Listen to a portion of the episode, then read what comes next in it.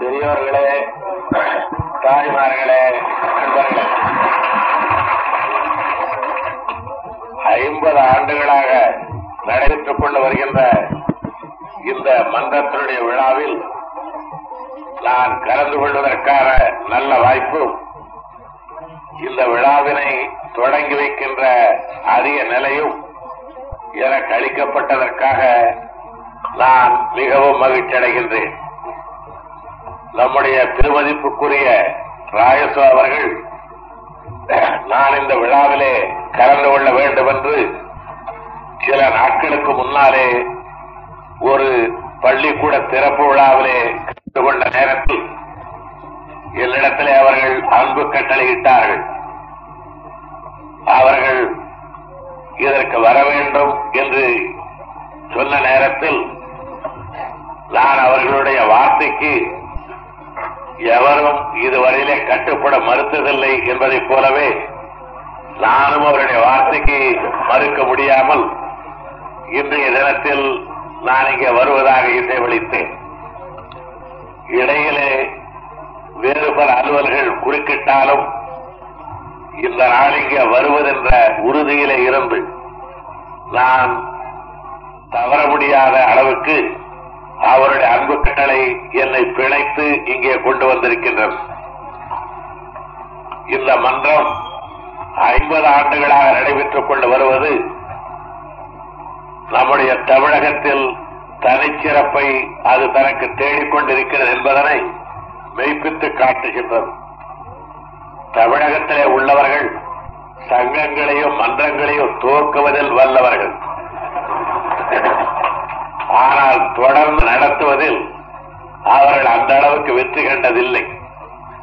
ஓராண்டு ஈராண்டுக்குள் அந்த மன்றங்களோ சங்கங்களோ பிளவுபட்டு பல்வேறு வகையான திசை திரும்பி பாழ்பட்டு போயிருப்பதை தமிழகத்திலே நாம் பார்த்திருக்கின்றோம்.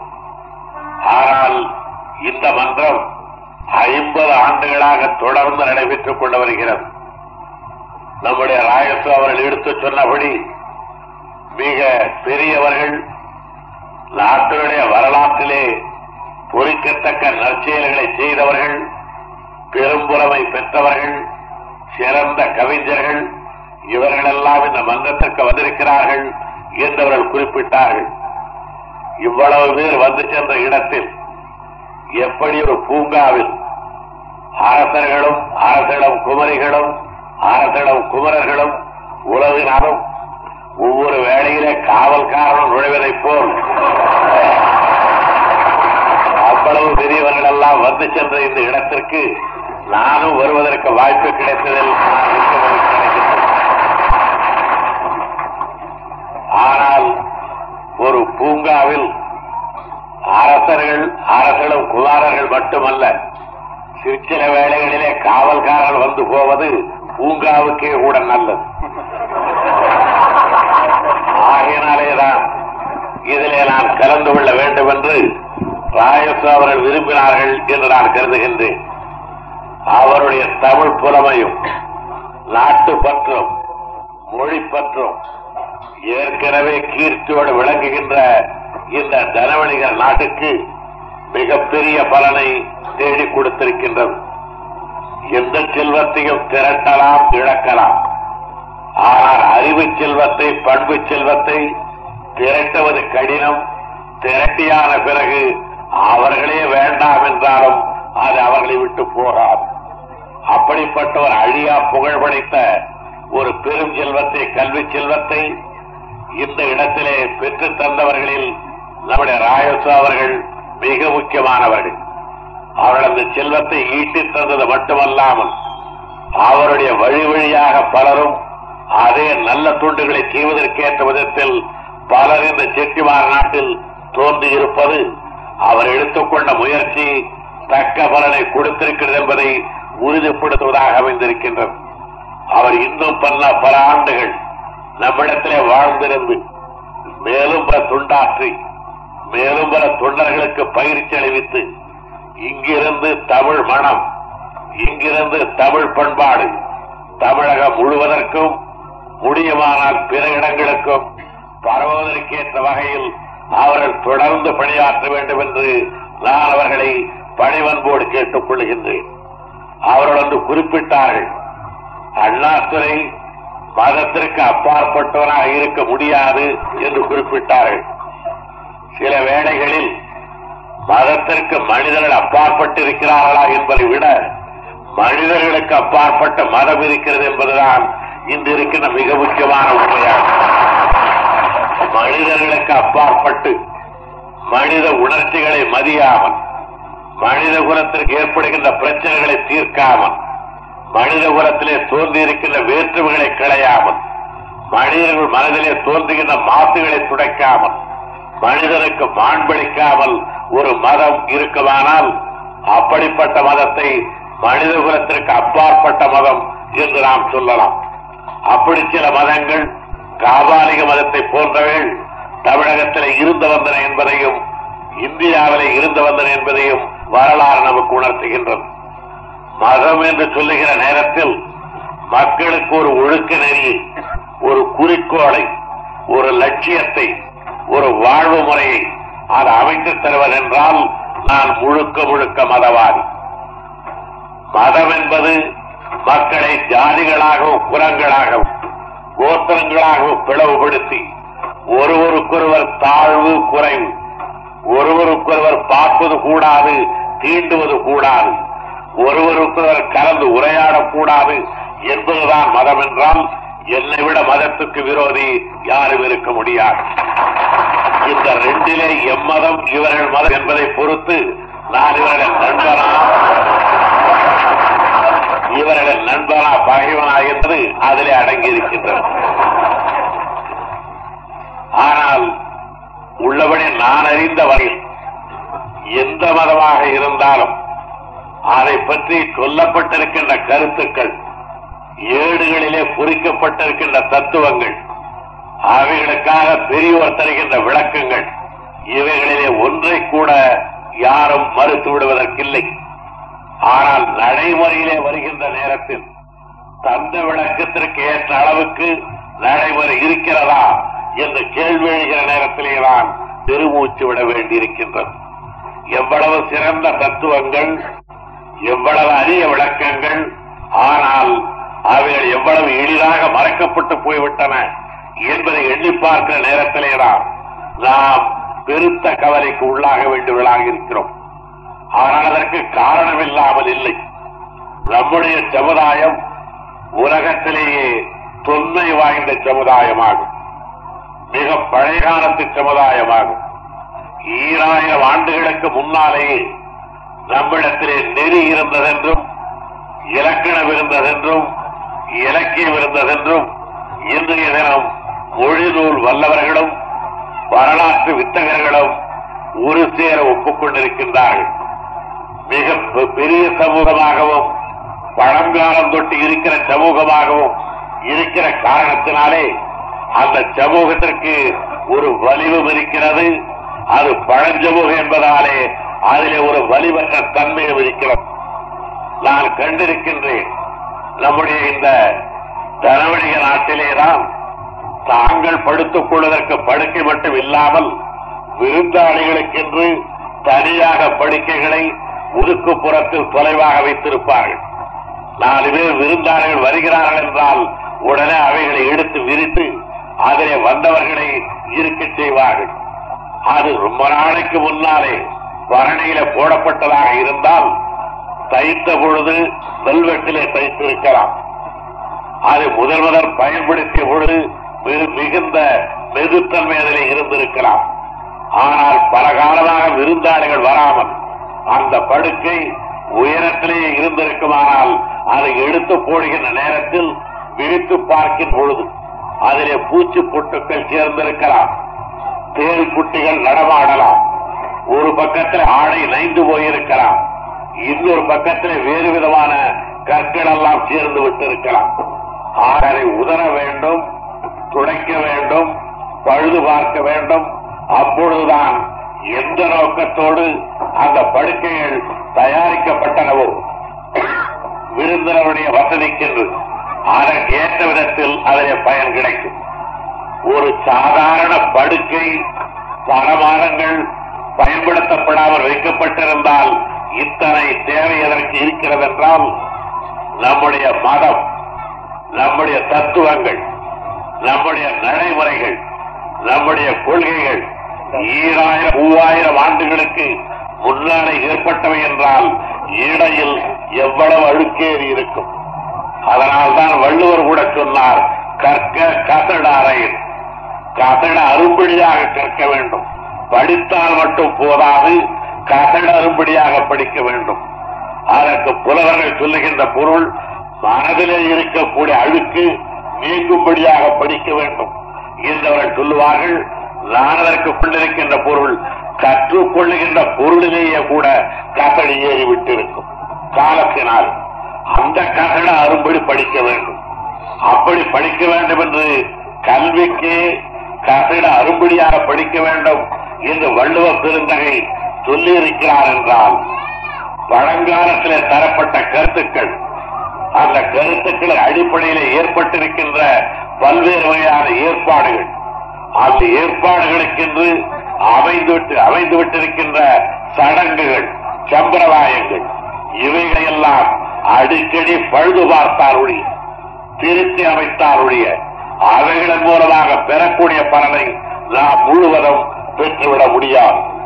ஆகையால் தான் நாம் பழம்பெரும் சமுதாயம் என்பதனாலே அன்று இருந்த அதே நிலைமை இன்றைய தினம் நம்முடைய நாட்டிலேயோ நம்முடைய மக்களிடத்திலேயோ அல்லது உலகத்திலேயோ இன்று இல்லை என்பதாலே, உலகத்தோடு ஒட்ட ஒழுகுவது மிக தேவை என்பதாலே, நம்மிடத்திலே உள்ள அருமையான கருத்துக்கள், மிகச்சிறந்த ஏற்பாடுகள், இவைகள் இன்றைய நாட்களுக்கு இன்றைய தேவைகளுக்கு எந்த முறையிலே அவைகள் அமைந்திருக்கின்றன என்பதை அடிக்கடி பழுது பார்க்க வேண்டியது மிக முக்கியமான கடமையாகும். நம்முடைய நண்பர் ராயசோவர் சொன்னபடி, நான் மதத்திற்கு அப்பாற்பட்டவன் என்பதல்ல, சொல்ல போனால் அதற்கு ஒரு பரிசோதகன் என்று வேண்டுமானால் நீங்கள் என வைத்துக் கொள்ளலாம். எப்படி ஊரில் அசுத்தம் பரவாமல் இருப்பதற்கு ஒரு சானிட்டரி இன்ஸ்பெக்டர் தேவையோ, அதை போல் எண்ணங்களில் ஏற்பாடுகளில் அழுக்கேறாமல் இருக்க வேண்டுமானால், அது எவ்வளவு அருமையுடையதாக இருந்தாலும், அதை அழித்தவர் எவராக இருந்தாலும், அதனுடைய ஆரம்ப நாள் எவ்வளவு பழமையானதாக இருந்தாலும், அதை சரிபார்ப்பதற்கென்று சிலர் தங்களை தாங்களே ஒப்படைத்துக் கொள்வதைப் போல நானும் என்னுடைய நண்பர்களும் அந்த காரியத்தில் ஈடுபட்டிருக்கின்றோம். சில வேளைகளில் அழுக்கெடுக்கின்ற காரியத்தில் ஈடுபடுகின்ற பொழுது பலருக்கு எங்கள் கரத்திலே உள்ள அழுக்கு மட்டும்தான் தெரியும். நாங்கள் எடுத்து விடுவதாலே அந்த பொருளுக்கு அழுக்கு போய்விட்டதை அவர்கள் அறிந்து கொள்ள தவறி விடுவார்கள். ஆகையினால் நான் மதத்திற்கு அப்பாற்பட்டவன் என்பதை விட, மதத்தில் ஏறிவிட்டிருக்கக்கூடிய கரைகளை, அழுக்குகளை துடைப்பதற்காக ஏற்பட்டிருக்கின்ற துப்புரவாளர் என்ற முறையில் நீங்கள் என்று கருத வேண்டும் என்று கேட்டுக்கொள்ள விரும்புகின்றேன். துப்புரவு செய்யப்படாத எந்த பொருளும் பயன்படுவதில்லை. துப்புரவு நடைபெறாத நாள் இல்லை, துப்புரவு நடைபெறாத இல்லமில்லை. துப்புரவை தமிழர்கள் தொடர்ந்து நடத்தியிருக்கின்றார்கள். ஆகையினாலேதான் இதிகாசங்களுக்கும் புராணங்களுக்கும், புராணங்களுக்கு பிறகு வந்த தமிழ் மறைக்கும், தமிழ் வரைக்கு பிறகு வந்த வேறு பல நூற்களுக்கும் இடையில் படிப்படியாக பார்த்தால் துப்புரவு செய்யப்பட்டிருப்பதை பார்க்கலாம். இன்னமும் சொல்ல போனால், நாம் நம்முடைய இதிகாசங்களிலே படிக்கின்ற கடவுளருடைய நெறியிலே கூட அடிக்கடி துப்புரவு நடந்திருப்பதை பார்க்கலாம். பரமசிவன் 2 பிள்ளைகளை பெற்றெடுத்தார். அவருடைய பிள்ளைகளிலே இளைவரான முருகனுக்கு 2 மனைவிமார்கள். ஆனால் அவர்கள் ஏதோ இந்த காலத்து குடும்ப கட்டுப்பாட்டு திட்டத்தை முன்னாலே எண்ணி பார்த்தவரை போல் 2 மனைவி இருந்தும் அவர் தனக்கு மகவை பெறாமல் அப்பனோடு நின்றுவிடட்டும் என்று இருந்துவிட்டார். ஒரு வகையில துப்புரவு, அந்த இதிகாசத்தை எழுதியவர் அப்படிப்பட்ட ஒரு துப்புரவை புகுத்தியிருக்கிறார் என்று சொல்லலாம். பாரதத்திற்கும் ராமாயணத்துக்கும் துப்புரவை பார்க்கலாம். பாரதத்திலே வருகின்ற கண்ணன் கோபியரோடு அவன் அளவலாக இருந்தான் என்று சொல்லப்பட்டதும், ஒரு மனைவியருக்கு பதிலாக பல மனைவியரை பெற்றிருந்த சந்தா என்பதும் பாரதத்தில் உள்ளது. அதை கொஞ்சம் துப்புரவாக்குவதை போல ராவனுடைய கதை வருகின்ற நேரத்தில் நான் சீதையை தவிர வேறு எந்த பெண்ணையும் மனதாரம் தீண்ட மாட்டேன் என்று சொன்னது அது ஒரு வகையான துப்புரவு. ஆகையால் துப்புரவு என்பது தொடர்ந்து நடத்தப்பட்டு வருவது. அந்த துப்புரவு செய்யப்படுகின்ற கட்டத்தில் இந்த காலத்து கட்டம் மிக மிக தேவையானதாகும். ஏனென்றால் பழங்காலத்தில் நாம சென்று பார்த்தால் ஒழிய உலகத்தின் கண் பார்வை நம் மீது விழுந்ததில்லை. ஆனால் இந்தியத்தில் அப்படி அல்ல. நாடு விடுதலை பெற்ற பிறகு நம்முடைய நடவடிக்கைகள், நம்முடைய நிறைகள், நம்முடைய நினைப்புகள் இவைகளை பற்றி உலகம் ஒவ்வொரு கணமும் எண்ணி பார்த்துக் கொண்டிருக்கின்றது. என்ன செய்கிறார்கள் இந்த மக்கள், எப்படி வாழ்கிறார்கள் இந்த மக்கள், எந்த தொழிலிலே ஈடுபட்டிருக்கிறார்கள், எதை பற்றி என்ன எண்ணுகிறார்கள் என்று உலகம் இன்றைய தினம் நம்மை பற்றி மிக கூர்ந்து கவனித்துக் கொண்டிருக்கிறது. உலகத்தினுடைய பார்வை இந்த அளவுக்கு நம் பேரிலே விழுந்திருக்கிற நேரத்தில் நம்முடைய நடவடிக்கைகள் பிறர் பார்த்து பாராட்டத்தக்க விதத்தில் அமைந்திருக்க வேண்டும். நம்முடைய ஏடுகள் பிறர் பார்த்து பாராட்டத்தக்கவை, ஐயமில்லை, மறுப்பார் இல்லை. ஆனால் ஏடுகளிலே உள்ள அளவுக்கு நம்முடைய நடைமுறைகள் பிறர் பார்த்து பாராட்டத்தக்க விதத்தில் அமைந்திருக்கிறதா என்றால் இல்லை என்பதனை வருத்தத்தோடு நாம் ஒப்புக்கொள்ளத்தான் வேண்டும். இந்த நிலையை அறிந்துதான் ராமகிருஷ்ண பரமஹம்சரும் விவேகானந்தரும் மதத்தை துப்புரவு கொடுக்க விரும்பினார்கள்.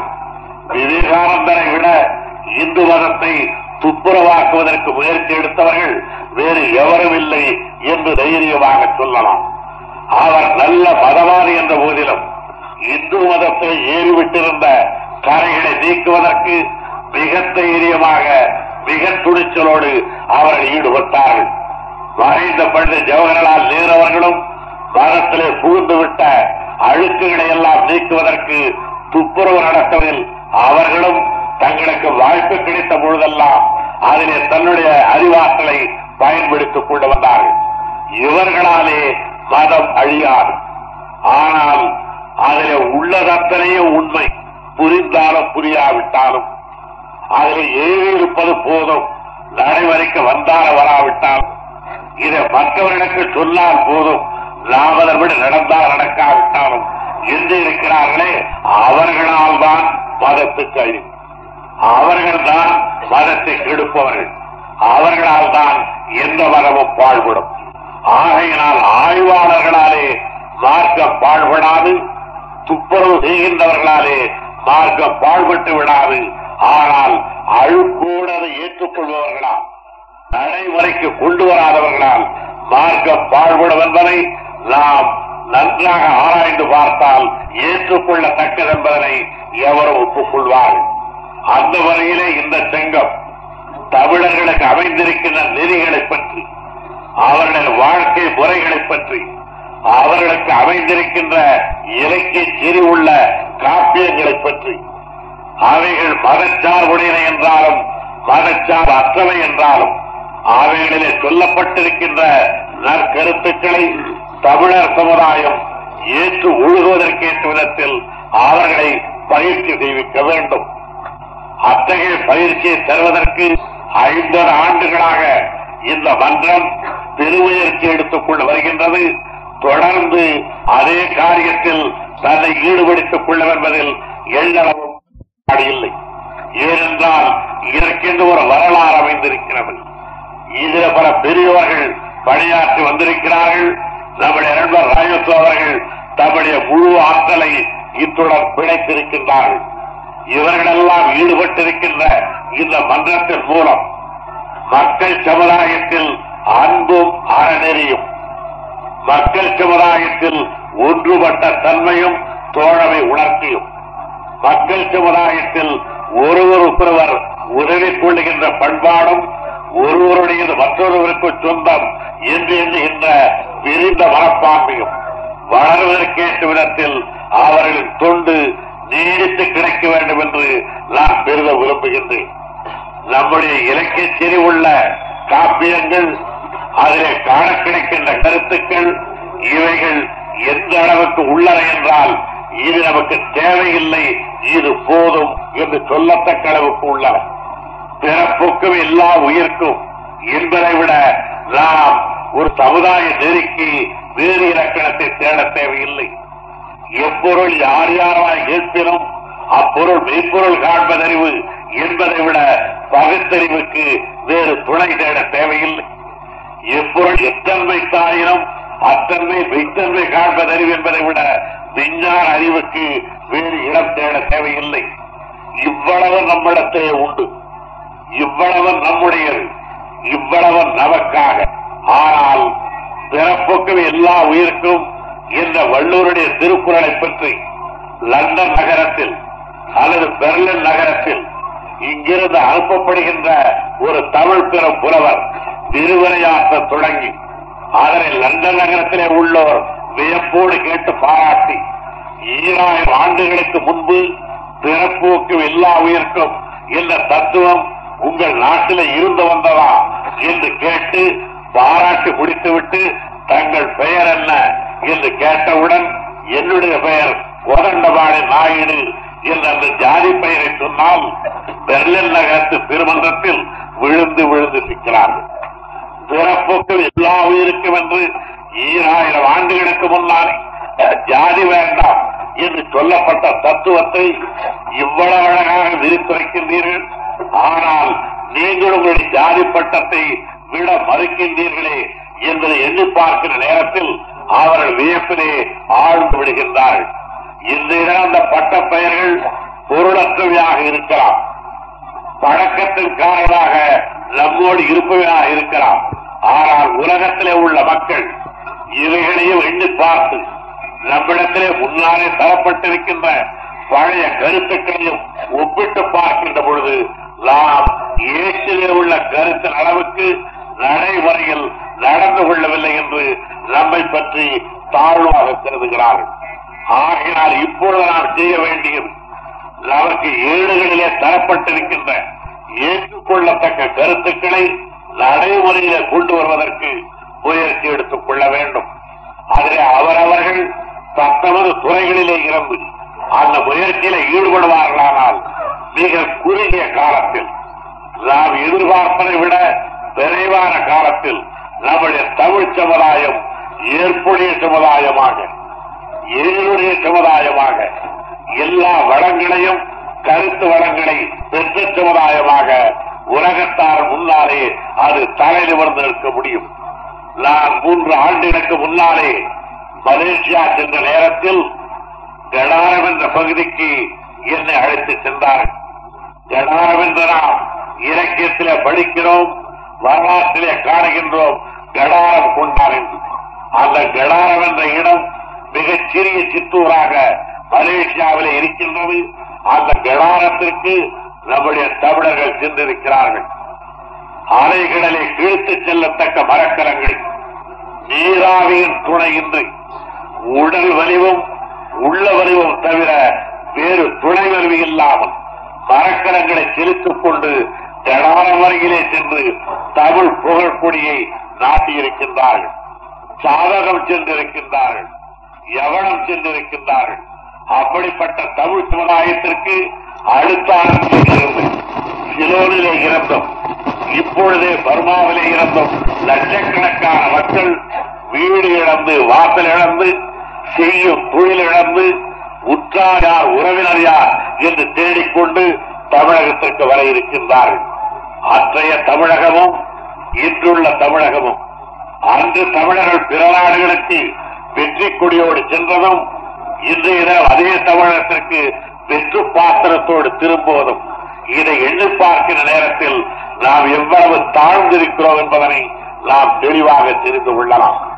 தமிழர் மறுபடியும் தரையில் வந்து நிற்க வேண்டும். தமிழருடைய புகழ் மறுபடியும் தரணி வெச்சத்தக்கதாக வேண்டும். அப்படிப்பட்ட ஒரு நிலை வர வேண்டுமானால் தமிழர்கள் தமிழர்களாக வாழ்ந்த காலத்தில் தமிழர்கள் தரணி வைத்து வாழ்ந்த காலத்தில் எந்த நெறியிலே வாழ்ந்தார்களோ எந்த நிலையிலே வாழ்ந்தார்களோ எந்த நினைப்போடு இருந்தார்களோ அவைகளை நாம் மறுபடியும் பெறுதல் வேண்டும். அதற்கு எந்த ஏடு பயன்பட்டாலும் என்னை பொறுத்தவரையில் அது எனக்கு பொன்னேடு. அதற்கு யார் பயன்பட்டாலும் என்னை பொறுத்தவரையில் அவர் எனக்கு பேராசா.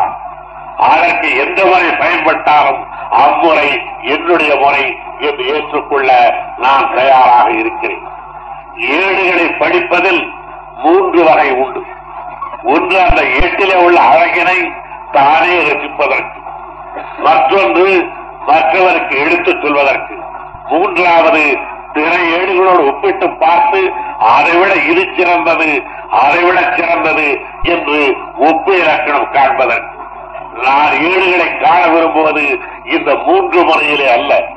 நான் ஏடுகளை காண விரும்புவது இந்த ஏட்டை கண்டோம், இதிலிருந்து இந்த கருத்தை பெற்றோம், இந்த கருத்து மக்களுக்கு இந்த வகையில பயன்பட்டது என்ற அளவில் தான் நான் எந்த ஏடுகளையும் கணக்கிடுகின்றேன். ஆங்கிலத்தில் குறிப்பிடுவார்கள் யூட்டிலிட்டேரியன் என்று. அதிலிருந்து பெறத்தக்க பயனை பொறுத்து நான் அந்த ஏடுகளுக்கு மதிப்பளிப்பவன். அதிலிருந்து பெறத்தக்க பயன் சமூகத்திற்கு கிடைக்க வேண்டும், முழு சமூகத்திற்கு கிடைக்க வேண்டும். சமூகத்தில் ஒரு பகுதிக்கல்ல, சமூகம் முழுவதற்கும் அது பயன்படத்தக்கதாக இருக்க வேண்டும். அப்படிப்பட்ட நற்கருத்து தரத்தக்க ஏடுகள் தமிழரிடத்தில் ஏராளமாக இருக்கின்றன. ஒருவருக்கு மட்டும் என்று சொல்லத்தக்க கருத்து கொண்ட ஏடுகள் தமிழரிடத்திலே இல்லை. எந்த ஏட்டை படித்தாலும் அது சமூகம் முழுவதற்கும் பயன் தரத்தக்க கருத்துக்கள் அந்த ஏடுகளிலே நிரம்ப இருக்கின்றன. இந்த சங்கத்தில் அப்படிப்பட்ட ஏடுகளிலே சொல்லப்பட்டுள்ள நற்கருத்துக்களை விளக்குவதற்கும் விரிவுரைகள் நடத்துவதற்கும் மக்களிடத்திலே புகுத்துவதற்கும் இந்த சங்கம் பயன்பட்டு வருகிறது என்று நான் உணர்ந்து அப்படிப்பட்ட சீரிய பணியில் தன்னை ஈடுபடுத்திக் கொண்டிருக்கின்ற இந்த சங்கத்திற்கு என்னுடைய பாராட்டுதலை தெரிவித்துக் கொள்ள விரும்புகின்றேன். இது பொன்விழா என்பதனை ராஜேஷ் அவர்கள் குறிப்பிட்டார்கள். இந்த பொன்விழா என்பது தமிழர்கள் பொன்னை போற்றி வந்தார்கள், இன்றும் போற்றுகிறார்கள். ஆனால் அவ்வளவு போற்றத்தக்க அந்த பொன்னை எளிதிலே எடுத்துக் கொள்ளுகின்ற நிலையில் இயற்கை விட்டுவிடவில்லை. எவ்வளவோ ஆழத்திற்கடியில் சென்று தங்கரையை ஓடுவதை கண்டுபிடித்து பாறைகளை பிளந்து சிறு சிறு கற்குதிகளாக்கி அதை அரைத்தெடுத்து விஞ்ஞான முறையிலே பிரித்தால் அப்பொழுதுதான் தங்கம் கிடைக்கின்றது, பொன் கிடைக்கின்றது.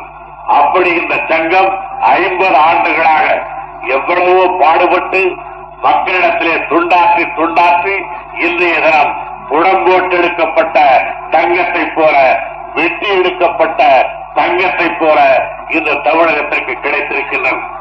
இதனுடைய நல்ல துண்டு நாட்டுக்கு நிரம்ப கிடைக்கும், எதிர்காலத்தில் கிடைக்கும் என்பதில் நான் மிகுந்த உறுதி கொண்டவராக இருக்கிறேன்.